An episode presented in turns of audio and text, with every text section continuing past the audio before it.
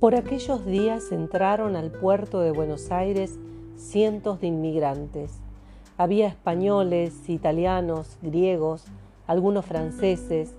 Parecían golondrinas tratando de hallar un lugar donde hacer nido. Los italianos tenían sus propios diarios y estaban organizados. Anunciaban al recién llegado el valor del dinero, dónde debían hacer los trámites, qué lugares les convenía para trabajar, el costo de una habitación o dónde estaban los hospitales.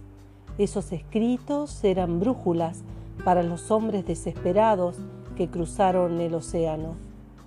Los libaneses no eran mayoría y su idioma resultaba desconocido.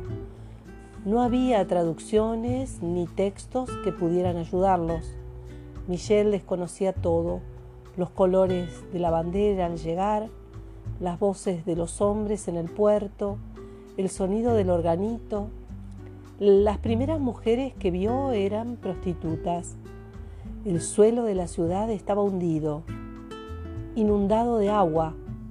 Son miles de personas que van y vienen con cajas, baúles, valijas y bolsos camino a retiro. Se gritan, se empujan, se chocan y Michelle va a donde la corriente de gente lo lleva. Pierde de vista a su amigo Racid. Le parece irreal. No haya rasgos de guerra en esta ciudad. Todo lo contrario, edificios en construcción, obreros asando carne, por todos lados se respira progreso. Cuando logra llegar al hotel del inmigrante, después de haber pasado por los controles de la aduana, le dijeron que ya no había lugar. Caminó hasta encontrar un conventillo donde por unas pocas monedas podía quedarse con una familia italiana. Esa noche se acostó en un colchón improvisado, hecho de varias mantas, y le convidaron una taza de caldo de pollo, un trozo de queso y un poco de pan. Una nena se le acercó lo miró por un rato sin decir nada. Tenía el cabello lacio y brillante y ojos vivaces. Él le convidó un poco de la comida que le habían servido.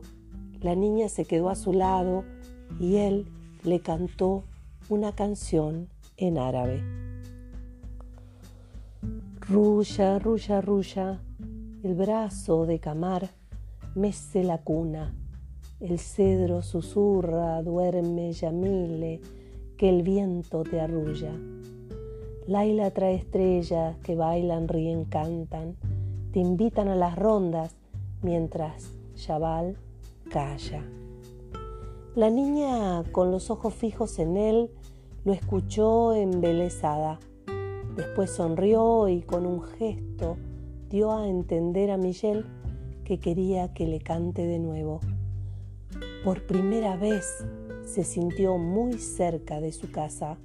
Volvió a recordar las voces de los chicos, el olor de la comida, las mantas tibias. Esa noche, Michelle lloró.